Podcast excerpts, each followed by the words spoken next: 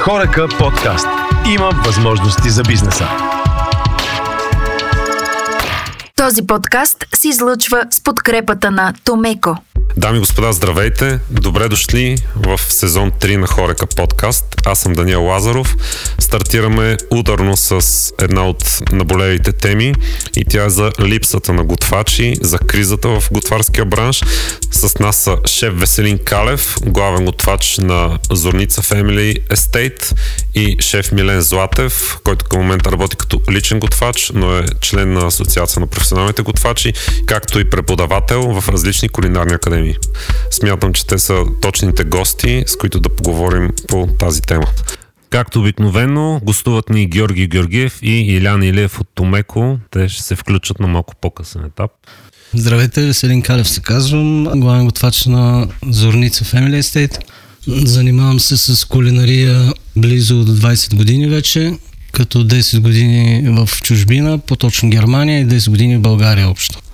Здравейте, казвам се Милен Златев. Аз също се занимавам с кулинария от а, близо 20 години. Завършил съм кулинарна академия, след това дълги години бях шеф-инструктор в кулинарната академия.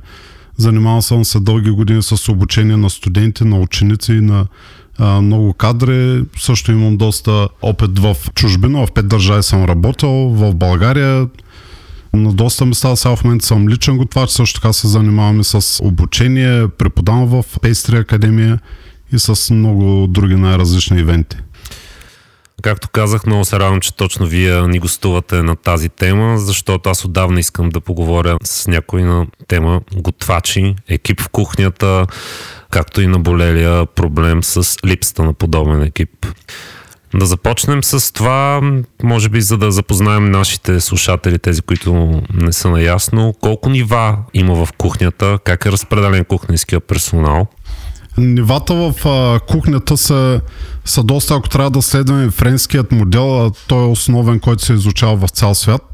Те са апрентис, което означава човек, който е на стаж, на обучение. Това е най-низкото ниво. Те са стажанти по принцип от училища или от кулинарни академии. След това имаме коми 1, коми 3. Те са на, на първите нива. Те са пчеличките на кухнята, така да се каже.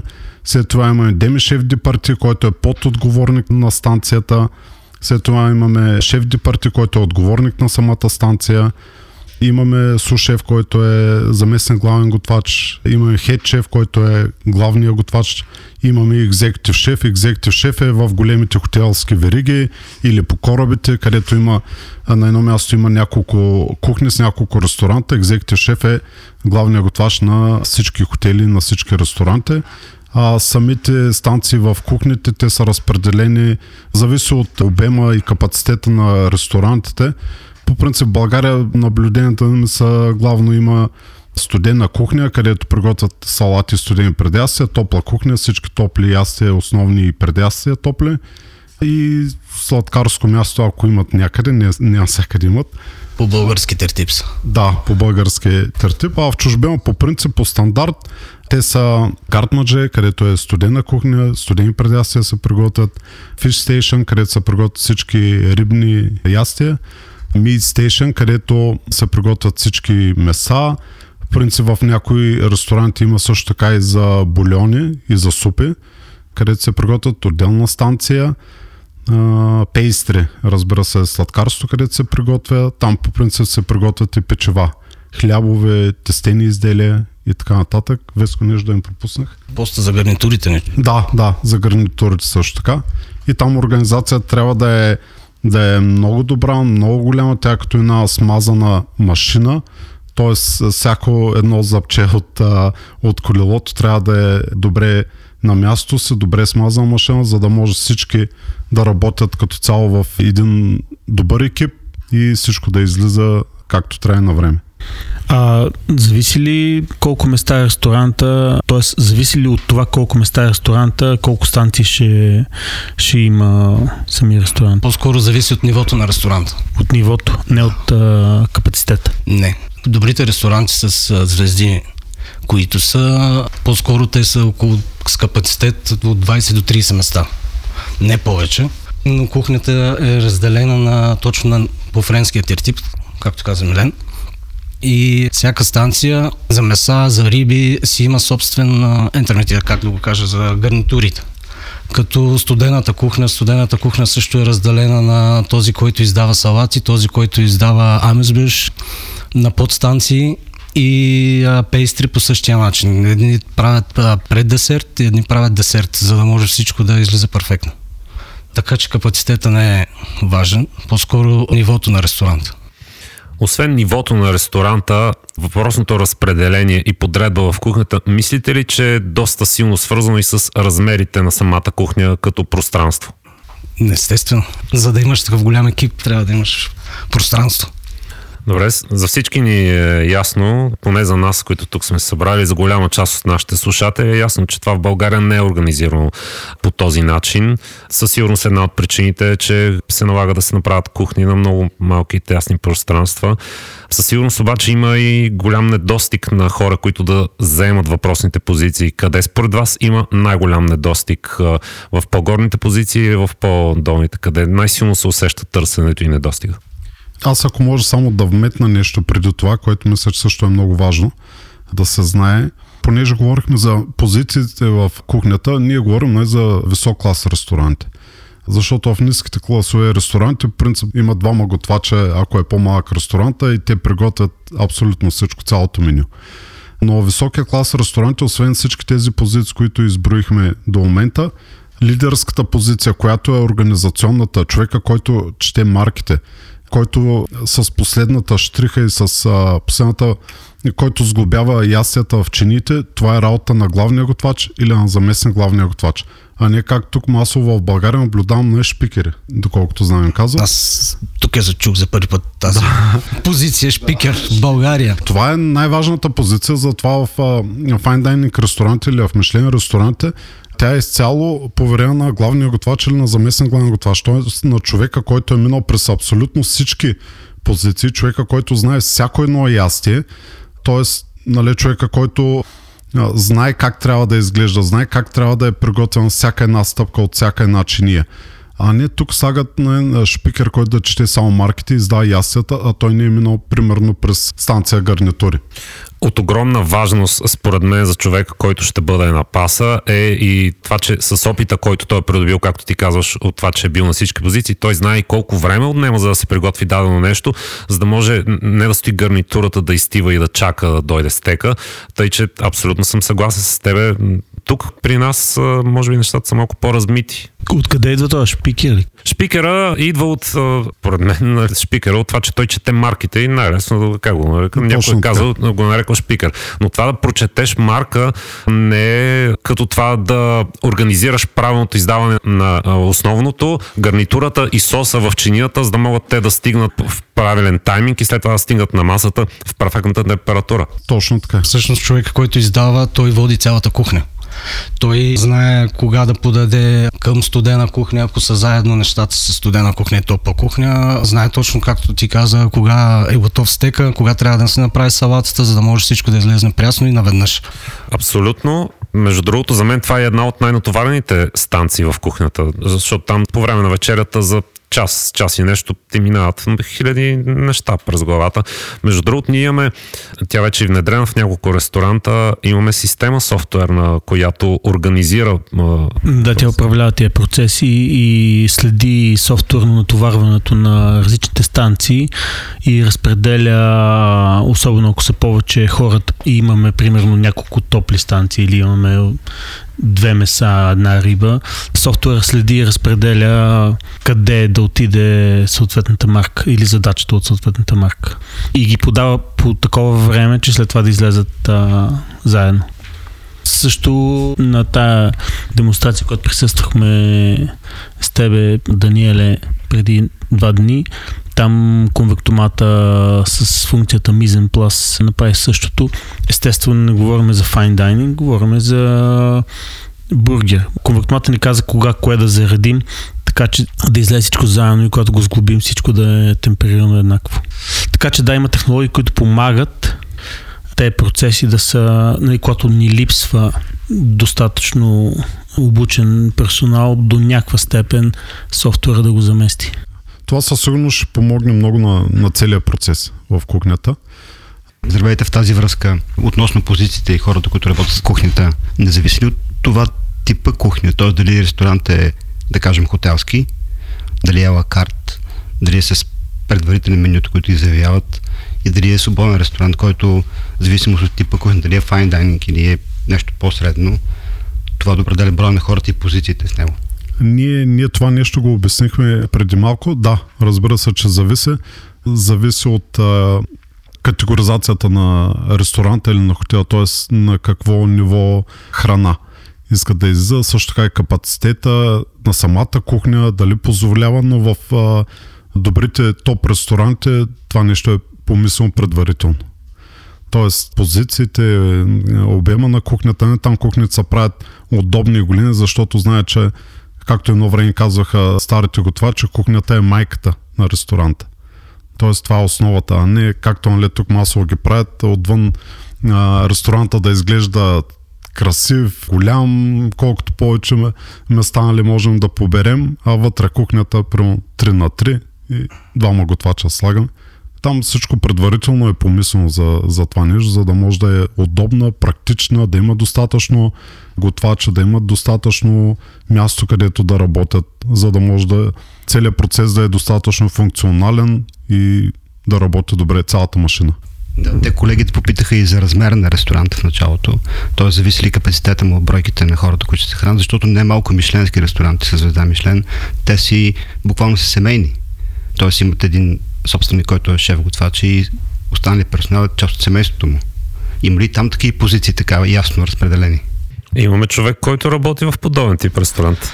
А, разбира се, че има. Позициите са задължителни, тъй като дали готви семейство или различни готвачи, а продукцията, в смисъл продукта е един и същ.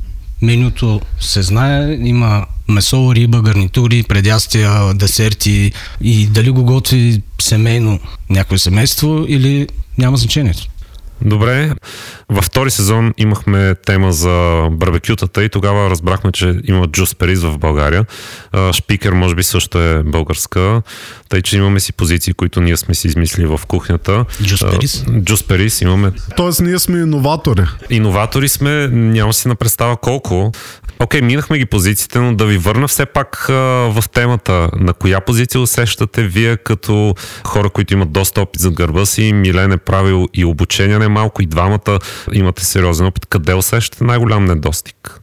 Най-голям недостиг а, може би има в по-низката иерархия или не при главните готвачи, въпреки че в днешно време съм наблюдавал може би в всички Във всички в звена. всички, да, но може би при готвачите има по-голям недостиг, отколкото на главния готвача. Поради, е, нали, то е логично, понеже главният готвач е един в един ресторант, а готвачите са няколко. Зависи естествено от обема, дори да е голям хотел, примерно с а, 40 готвача, главният готвач все пак е един, а готвачите са 40, така че е логично, нали, по-големи е недостиг да е при готвачите. А за сладкарите, според мен, при сладкарите там се усеща най-много липсата. При сладкарите. При готвачите, разбира се, също е голямо, но при сладкарите още повече се усеща.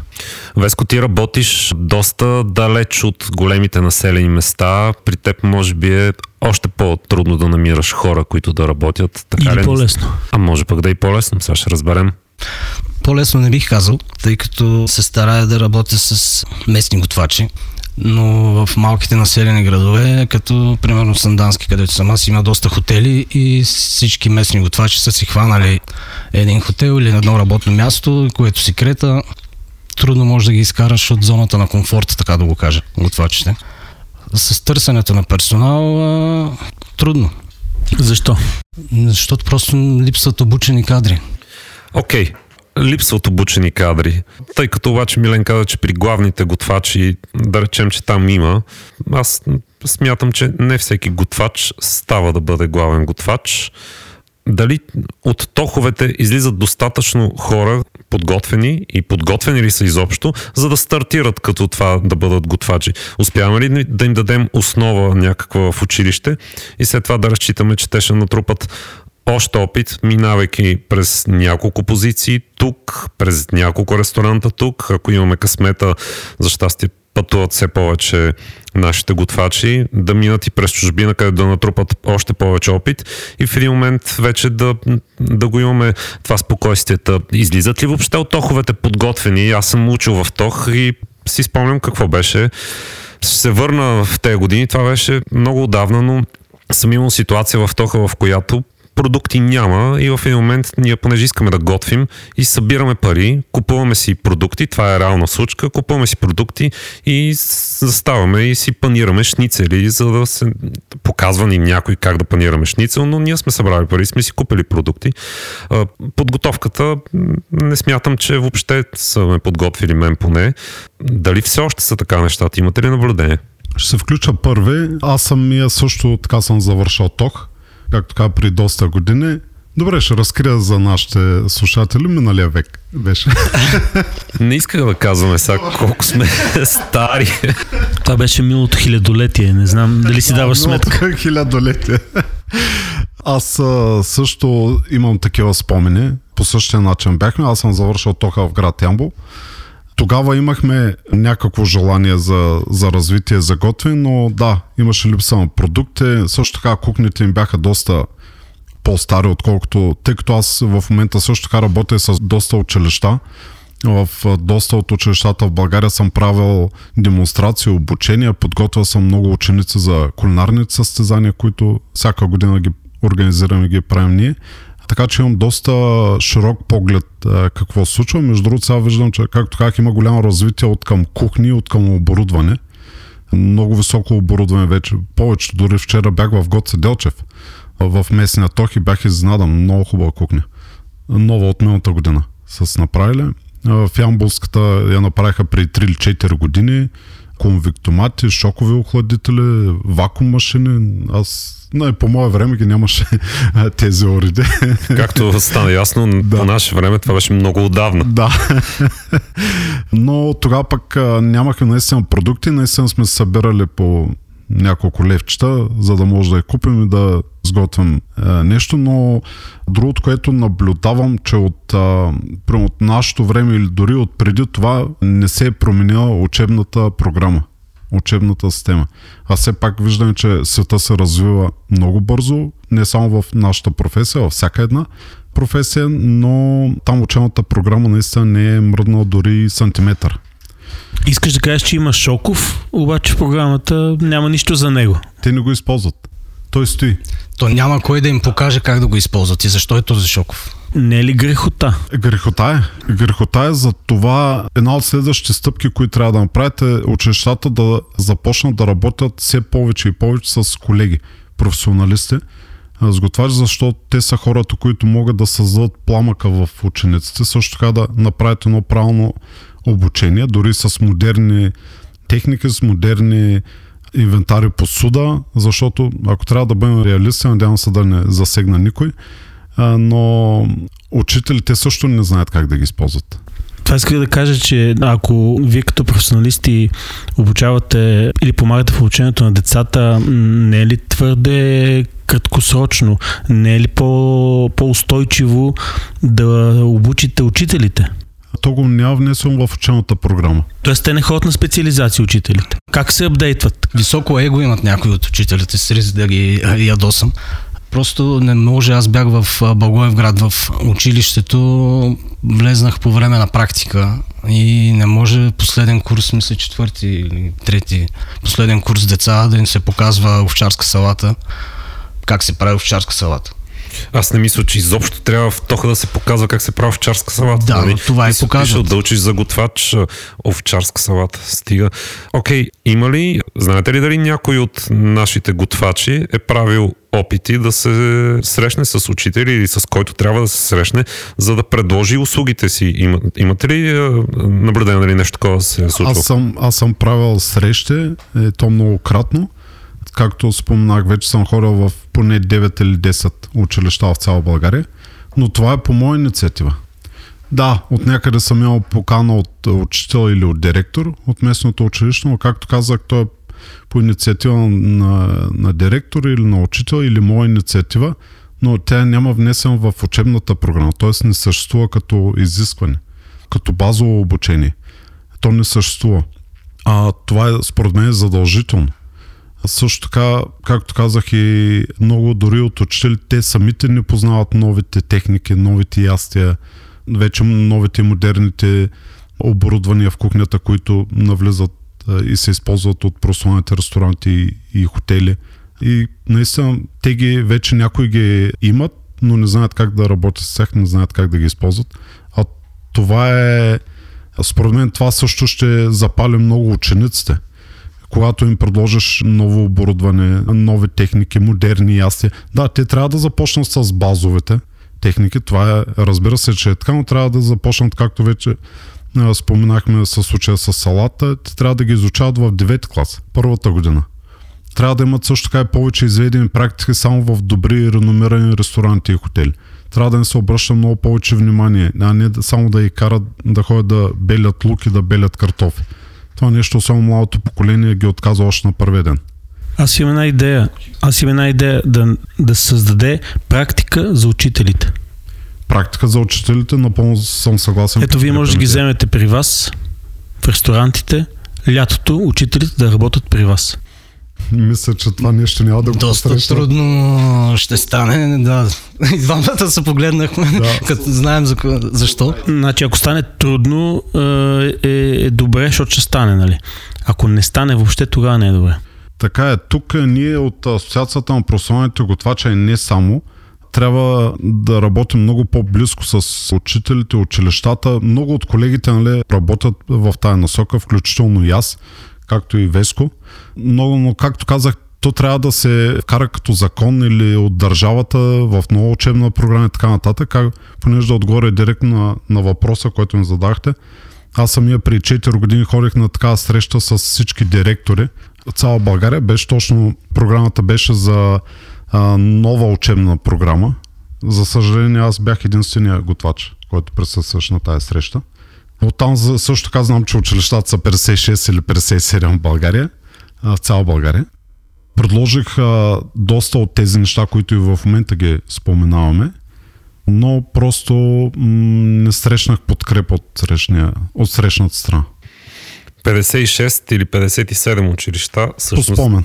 и 50 да са, това не са никак малко училища за България, но все пак да се върна на въпроса, в тази ситуация ние няма как да очакваме да излязат подготвени кадри. Ние реално нямаме кой да ги подготвя, защото хората, които трябва да ги подготвят, те са неподготвени. Да, ние ги губим децата още в началото. Да, изпращаме ги. Още на овчарска салата ние ги губим. Зародиш. Да. Има ли интерес? Има ли достатъчно деца в тези училища, които да искат? Паралелките са пълни, доколкото видях аз, но просто след като завършат, те нямат интерес вече. Те са загубили интерес към професията. А, за мен е скъсана връзката между бизнеса, тези, които търсят тези готвачи и тези, които ги обучават и то генерално е скъсана. И мога да направя паралел с други бизнеси, да кажем медицината. Пълно е с все още болници в провинцията, които имат скенери, имат ядрено-магнитни резонанси, но няма кой да работи на тях.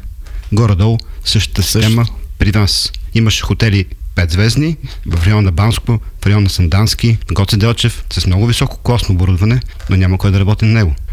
И ако погледнем лекарите какво правят, те правят симпозиуми, има лекари, които са наети от, от търговците на тези... Бизнеса го прави. Да, производителите го правят. Докато в нашия бранш по-скоро не, няма такава тенденция. Не знам, може би в, в Европа има, но тук в България няма още. Напълно съм съгласен, явно не е само в нашата сфера. Държавата трябва да се меси. Особено в обучението, особено в учебните програми училищата, държавата трябва да е основният фактор. Тя трябва да изисква, тя трябва да промени цялата структура на обучение и да въведе новите тенденции и практики. А оттам идва липсата. Защото наистина учебната програма може би от 40-50 години не е променена. Изобщо. А за 40-50 години света вече е в космоса. За последните 10 години кулинарията в България се промени драстично. Съгласен съм, така е, да. Другото, което е, сега вече новото поколение, младото поколение, към тях трябва да се търси съвсем различен подход, защото те сега имат вече други виждания, други интереси и подхода и и цялата учебна програма трябва да се променят коренно, защото техните виждания, разбирания сега са много по-различни, отколкото прямо ние, когато сме били ученици. Света се променя. Да, но, значи подхода държавата да променя нещата отгоре надолу, за мен е дълбоко погрешен. Да, Общностите, регионите те виждат проблемите най-добре и ти самия ги виждаш. Обикалял си толкова много места и виждаш какъв е проблема. Тоест нещата трябва да дойдат отдолу нагоре. Отдолу да се появят проблемите, те са ясни, да се заявят, да се изчистят, да се покажат и след това държавата да вкара необходимото законодателство надолу. А не да чакаме някой държавен служител да мисли за това. От него, Няма от него няма как да дойде цялата тая промяна, защото той човека също така няма това виждане, което примерно ние готвачи, учители, директори, Тоест ние трябва да, да има обединение. Не хората са го казали, не го измислям аз, обединението прави силата. То ще трябва да се обединят всички институции, готвачи, асоциациите, прославяните на, на готвачите, а, директори, учители, МОН и Министерство на образованието. Тоховете имат ли някаква техна организация, асоциация или разчитат само на централизирано ръководство от Министерството? И от МОН. Да. И от МОН. Има ли някаква друга организация? Те да се срещат, а, директорите да се виждат? Има ли нещо, нещо такова? Аз също сам може и да, да не съм нали, подготвен с правилния отговор на въпроса, но аз също мисля, че нямат. Защото ние имаме асоциация на производителите и вносителите на оборудване, т.е. ноу-хауто е ясно къде е. Имаме асоциация 2 на професионалните готвачи, т.е. знаем професионализма къде е. Ако можем да се съберем на ниво асоциации и с такава група представителна на тоховете, директори и заместник директори, би могло някакъв такъв форум, както казва Илян, да оформи, да а, правилно да каже проблемите какви са, да, за да може някакъв бюрократ в държавната администрация да му е ясен, да му е разписан проблема и той само да разпише решение на проблема. Да, това е, това е правилният подход. Съгласен съм. Тоест, ние трябва да им го разкажем, трябва да им го обясним, трябва да им го покажем, защото, както казахме, един човек, който работи примерно в Министерството на образованието или на туризма или в другите министерства, те не виждат нали, проблемите, които са отдолу. И няма как да ги видят. Да, трябва ние да ги дефинираме и да ми ги кажем. Да, така е, съгласен съм. Асоциации, както споменахме, имаме доста. Също така и на бармените, на хотелерите и в частните сектори си имаме асоциации като цяло. Но ние, точно ние частните сектори трябва да представим нашите болешки, така да се каже, на държавните служители. Ами, защото ние сме на полето, нали? Администрацията си е бюрокрация. Тя стои в някакви офиси и ще не знае за какво става въпрос. Така е, така е. Аз точно, точно за това се свързах с гимназията по туризъм в Благоевград, тъй като имам огромна липса на кадри в района и реших да се свържа с директорката, за да мога да от тази паралелка, която мисля, че е 30 деца, три ако запаля, Една паралелка ли е? две паралелки съм мисля. Ако мога от тези 30 деца, три да запаля по професията и да се ги обуча както, както се прави, да, трима от 30 пак е нещо.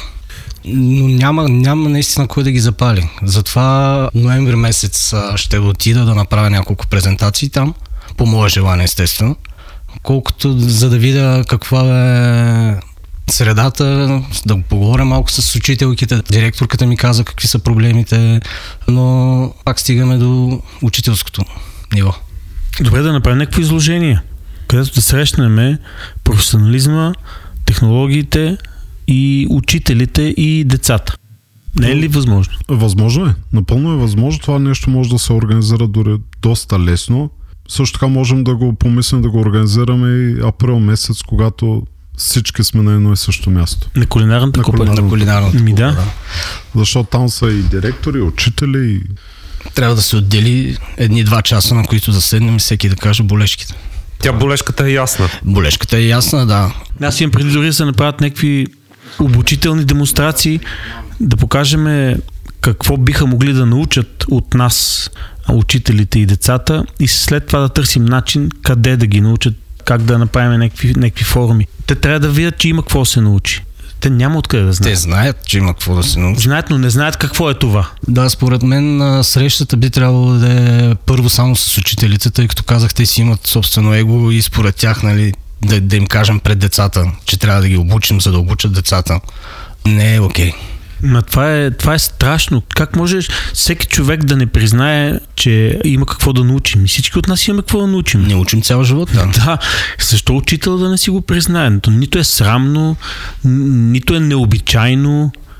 хората, професорите, ходят на, на семинари, ходят на допълнителни специализации. Затова са професори. Да, и продължават да нали, не спират.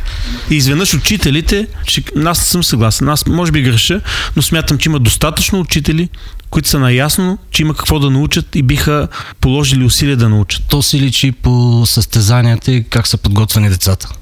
И личи си дали децата, освен че учител има желание за развитие, дали е отделил време а, някой колега, който да се занимава както Милен прави с тях.